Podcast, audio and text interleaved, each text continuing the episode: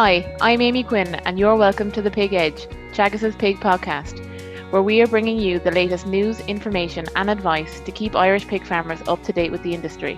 In this episode, we chat the head of knowledge transfer for the Pig Development Department, Ciarán Carroll, about seasonal infertility, including some of the main signs to look out for and the key pieces of advice to avoid it. I first asked Ciarán to tell us what exactly seasonal infertility is. Seasonal fertility, it's basically a reduction in the fertility of breeding pigs. You know, sows and gilts uh, can actually impact on boars as well. It occurs at a particular time of the year uh, and usually around summer, late summer, early autumn time. And it's caused basically by a combination of effects uh, on decreasing day length at that time of the year and higher environmental temperatures.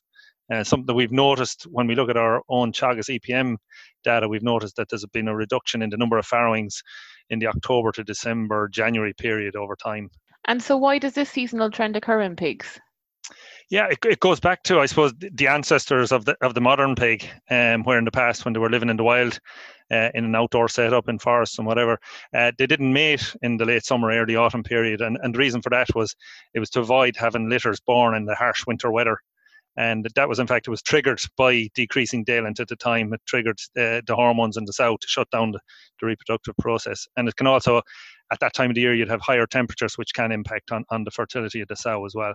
What key signs of seasonal infertility should pig producers be looking out for um, as I mentioned, like it, it's reduction in fertility, so anything that's going to affect the fertility of, of the, the breeding sow or gilt. So what we're seeing, or what we would see in, uh, from time to time, is a delayed return to estrus after weaning for sows.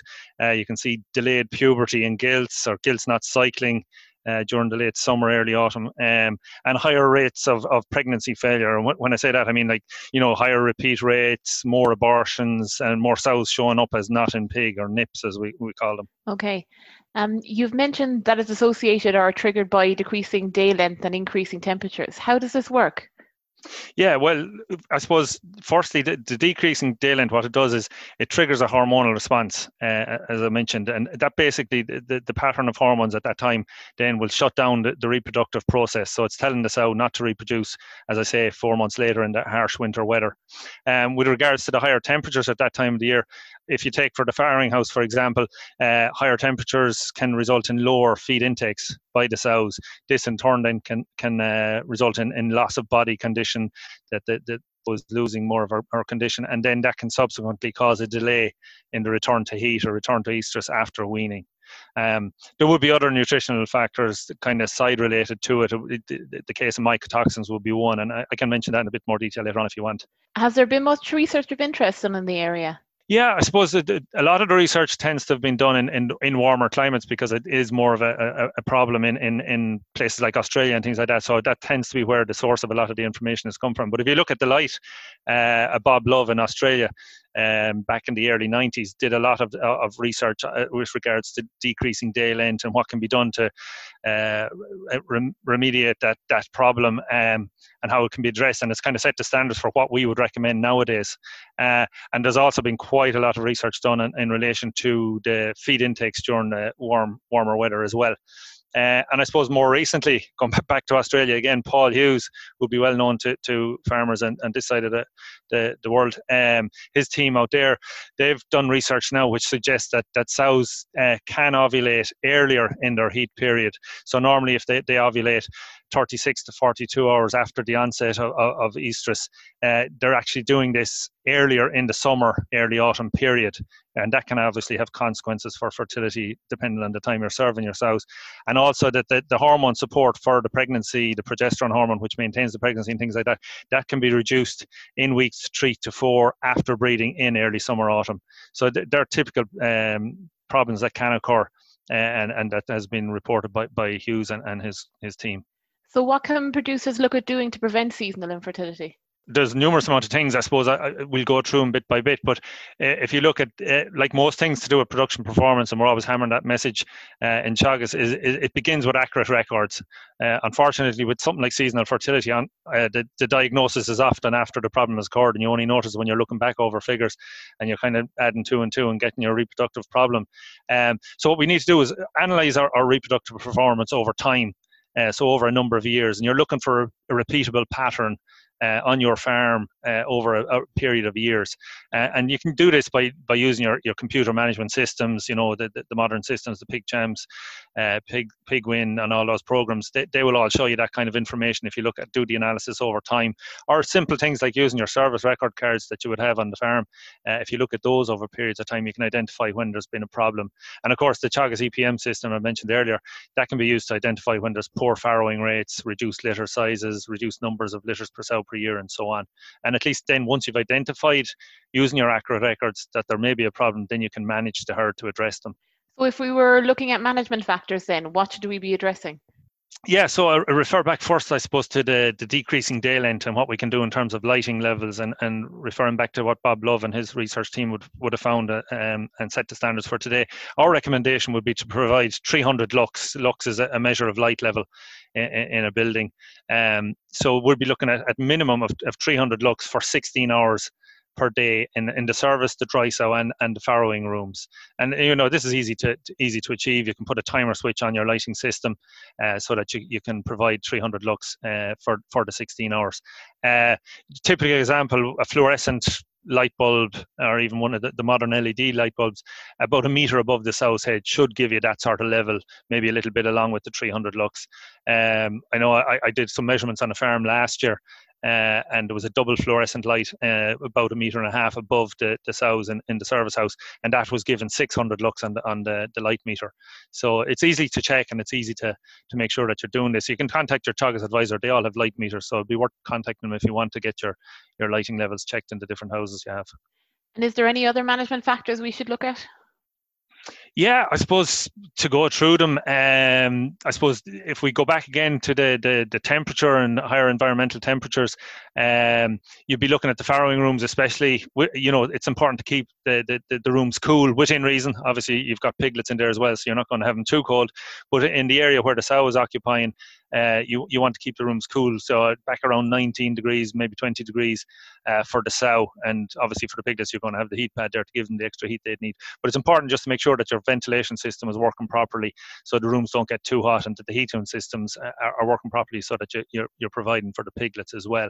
So keeping the rooms cool would be a good start, and that'll help then to to maximise the feed intakes by the sows and prevent any delays in return to estrus after weaning.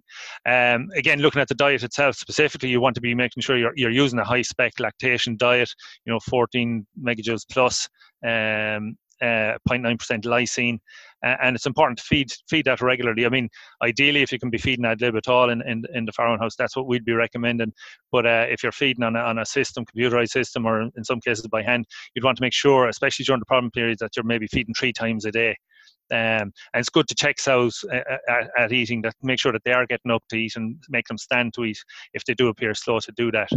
And we'd always recommend that the, the high spec diet would be fed after weaning as well. So up until service, that you'd continue feeding the same high spec lactation diet uh, to, to service. In terms of quality, I mentioned that earlier on. Um, we, we need to be aware of the risk of mycotoxins, and I think farmers in general are aware of that, and, and, and the mills and millers would be as well.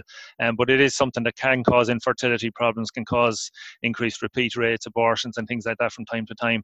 And what these mycotoxins, they're, they're, they're caused by molds. Um, are produced by moles, and they're found in old grain. So maybe old grain towards the end of a, uh, end of a, a, year before the new harvest comes in, or grain that's harvested in in a wet period. So a particular wet summer where the harvest is, is done during a wet period, you can get a higher incidence of mycotoxins. So what can we do to to kind of address this problem. I suppose check your feed bins regularly. Make sure the dry feed that there's no build-up or caking of moldy feed in, in the bins. Check for leaking bins and so on. And on a wet feed situation, uh, look at the mix tanks and look inside in the, the ceiling part of the mix tank to make sure that there's no molds building up on those. I know when we redid the, the, the new piggery in Moorepark and we were taking out the old wet mixed tanks, you could see there was actually quite a bit of mold up at the top of those tanks. And it's something that maybe farmers wouldn't be aware of in wet feed systems because you think the tank has been washed out the whole time. But molds can build up. So it's important to look look in your wet feed tanks as well for the mold. And always it's a good idea to include a mycotoxin binder. They're not expensive, and especially over the, the, the summer period. Um, and particularly after wet harvest, it's always a good idea to include a mycotoxin binder in the feed. Um, I suppose one of the, the other areas that's often overlooked, I suppose, is, is the holiday period. Um, you know, you've got your regular uh, person working in the farrowing or in the service house and they're um, they're serving the sows week in week out over the course of the year, and then they take their two weeks holidays in the the autumn time or late summer or early autumn, uh, and you've got somebody to take over. And we'll often see a glitch when you're looking at the figures.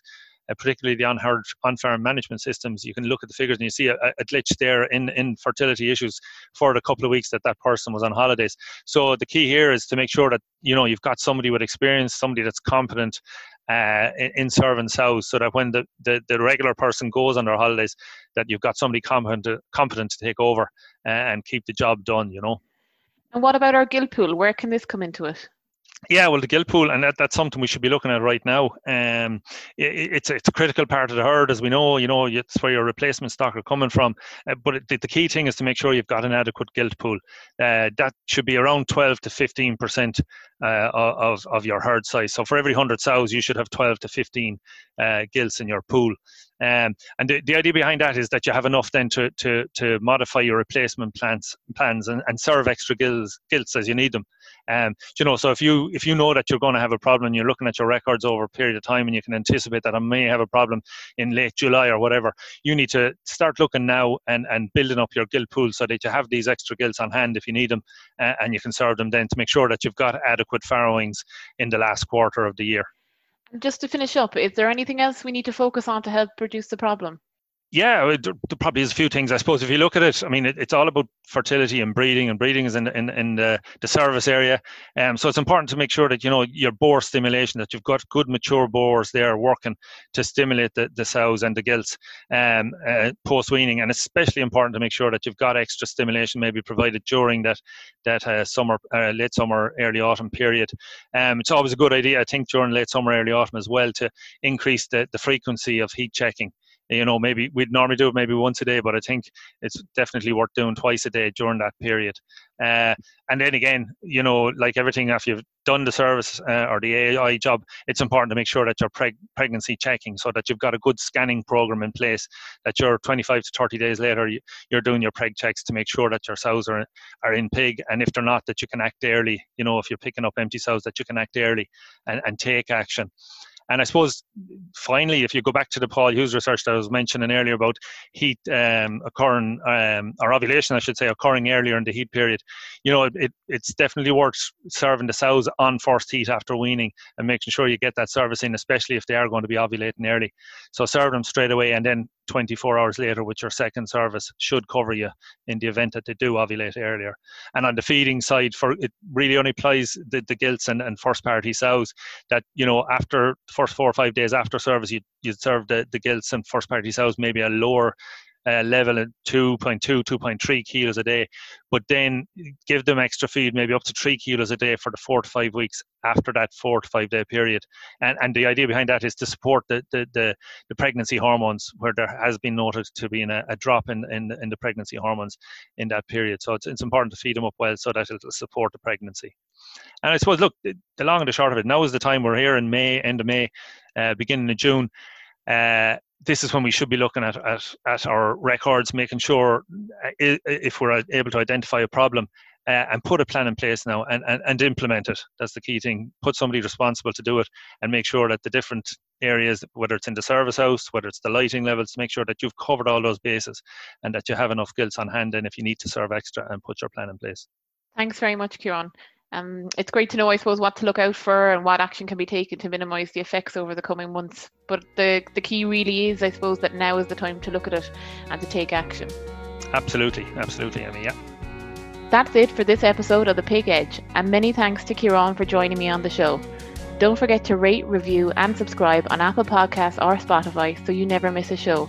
And for more farming information, go to teagasc.ie. I'm Amy Quinn, thanks for listening, and join me next time on The Pig Edge for more updates, news, and advice.